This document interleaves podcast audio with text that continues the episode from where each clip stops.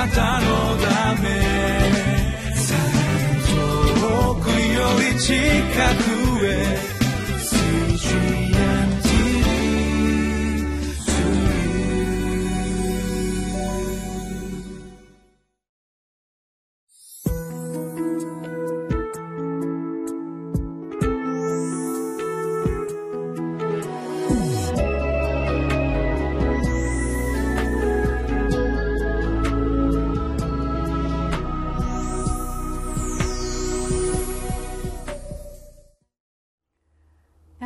リスト教会の山田泉です。今日は11月20日日曜日。詩編18編31から50節です。テーマは岩である神にあって永遠の勝利を味わいます。というテーマで見てまいります。今日は3回にわたって学んできました。詩編18編の最後の学びとなります。ここにはダビデの証ダビデの信仰告白が語られています。まずご一緒に御言葉を読みましょう。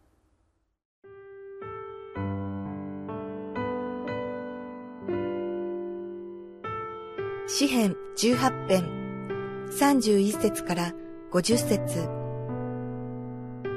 誠に主の他に誰が神であろうか私たちの神を除いて誰が岩であろうかこの神こそ私に力を帯びさせて私の道を完全にされる。彼は私の足を目近のようにし、私を高いところに立たせてくださる。戦いのために私の手を鍛え、私の腕を聖堂の弓をも引けるようにされる。こうしてあなたは見救いの盾を私にくださいました。あなたの右の手は私を支え、あなたの謙遜は私を大きくされます。あなたは私を大股で歩かせます。私のくるぶしはよろけませんでした。私は敵を追ってこれに追いつき、立ち滅ぼすまでは引き返しませんでした。私が彼らを打ち砕いたため、彼らは立つことができず、私の足元に倒れました。あなたは戦いのために私に力を帯びさせ、私に立ち向かう者を私のもとにひれ伏させました。また、敵が私に背を見せるようにされたので、私は私を憎む者を滅ぼしました。彼らが叫んでも救う者はなかった。主に叫んでも答えはなかった。私は彼らを風の前の塵のように打ち砕き、道の泥のように覗き去った。あなたは民の争いから私を助け出し、私を国々の頭に任ぜられました。私の知らなかった民が私に仕えます。彼らは耳で聞くとすぐ私の言うことを聞き入れます。外国人らは私におもねります。外国人らはしなえて、彼らの砦から震えて出てきます。主は生きておられる。褒むべきかな、我が岩。崇むべきかな、我が救いの神。この神は私のために復讐する方。神は諸国の民を私のもとに従わせてくださる。神は私の敵から私を助け出される方。誠にあなたは私に立ち向かう者から私を引き上げ、暴虐の者から私を救い出されます。それゆえ主よ、私は国々の中であなたを褒めたたえ、あなたの皆を褒め歌います。主は王に救いを増し加え、油注がれたもの、ダビデとその末に、とこしえに恵みを施されます。ここにはなんと力強いダビデの歌が書かれていることでしょうか。ダビデの信仰が知識によるものではなく、彼の体験から溢れ出て語られているからこんなにも力強く語ることができるんだなとそのように、考えさせられます。まず31節見てください。誠に主のほかに誰が神であろうか私たちの神を除いて誰が岩であろうか。岩という言葉を使ってダビデは信仰告白をしています。このテキストの解説のところに岩っていうことがとてもよく説明されていますのでご一緒に見てみたいと思います。122ページをちょっと見てください。1行目のところにこのように書いてあります。岩はお選びになった民を守られる神を象徴する言葉です。1行飛ばしまして3行目の中頃からにこうあります。岩は堅固さと永遠。敵の攻撃を防ぐ防御戦を意味します。ダビデの人生を成功した人生だと評価する究極的な基準は彼が神を私の岩としすべてのことを神に委ね見舞いで決定したところにありますと私たちに解説をして教えてくれていますね。本当によく教えられるところだと思います。まず私たちは神様こそが私のすべてのことにおいて揺るがぬ岩のように私たちを強めてくださる方だとまた私たちもしっかりと神様の前に出て自分がその決心に立つということが大事だということです。私たちにももちろんいろんなことがありますよね。嬉しかったり悲しかったり辛かったり本当にいろんなことがあります。そしてその都度私たちは泣いたり笑ったり落ち込んだりとまたするわけです。そんなこんなしてしばらくしてようやくああそうだ神様にでも祈ろうかなんていう順番になっていることはないでしょうか。神様にお話しするのが最後の最後になってようやく出てくるという状態はないでしょうか。小さな子供が嬉しいことがあったらすぐにお父さんにお母さんに話しに走ってきます。悲しいことがあったらやはり同じようにその場所から走り出してお父さんお母さんって言って胸に飛び込んでわーっと泣き出すのではないでしょうか。しかし私たち大人になるにつれてもちろん親のところに書き込むことはなくなるのは自然な姿ですね。ある意味健全な成長を表していることでもありますけれどもでも神様に対してもそうであったとしたら私たちは強くあることはできないのです。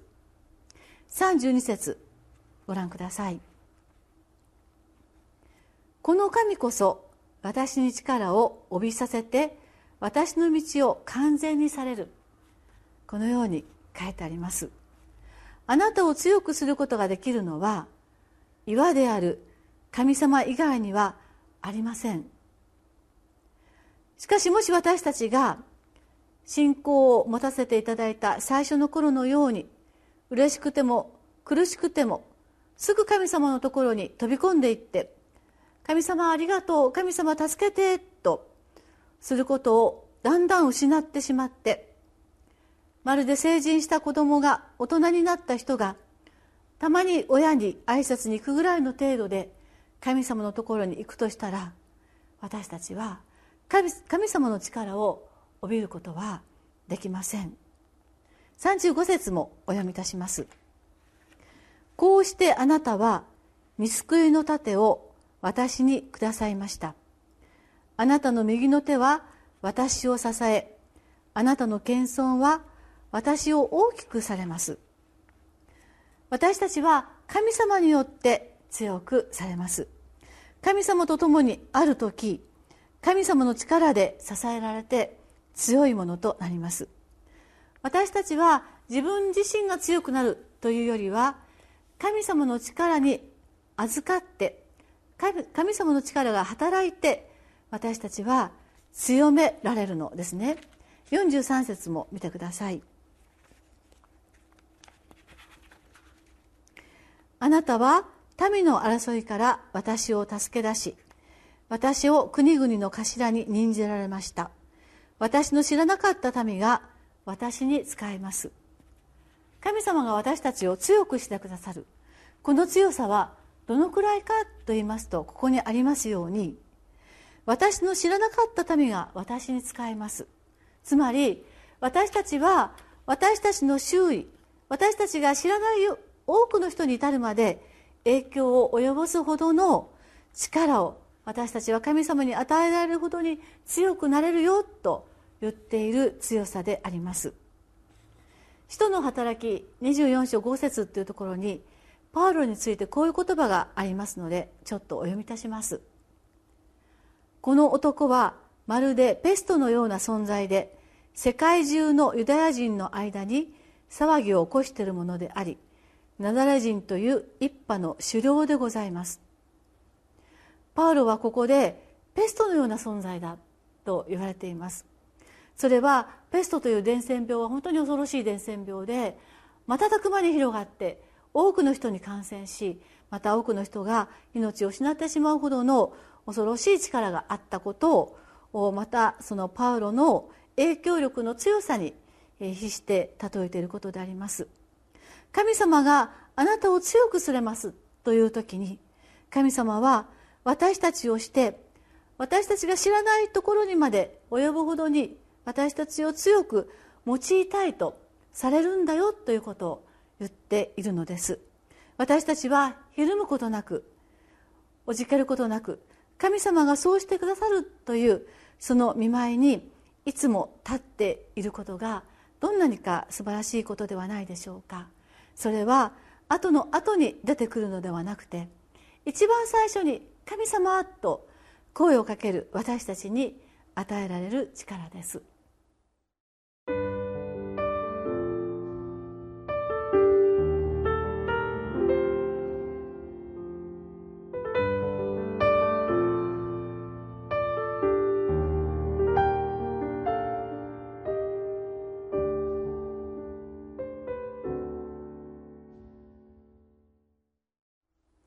今月私たちがこうして手に持っているテキストの10ページにはウィロークリークコミュニティチャーチのチャペルの牧師先生であるビル・ハイベルズ先生のメッセージが掲載されていました。皆さんお読みになったと思いますが本当に素晴らしいメッセージでしたね。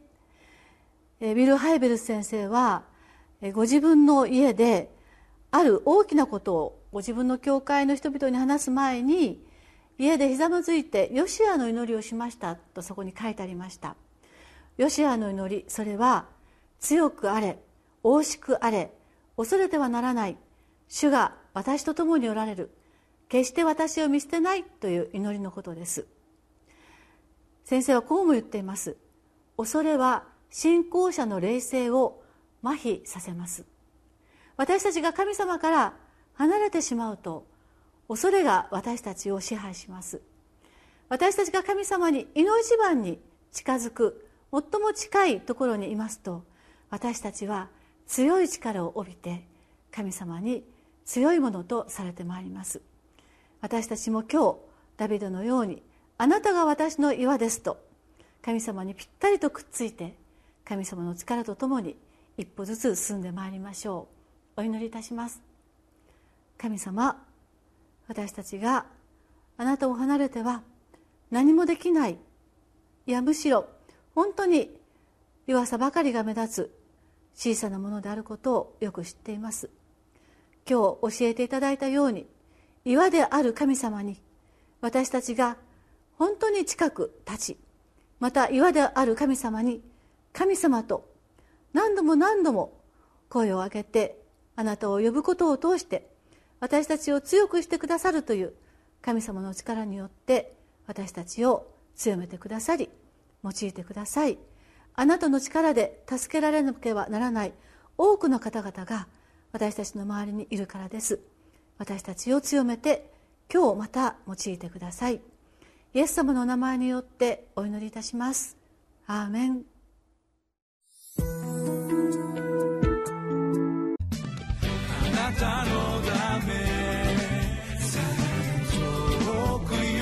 see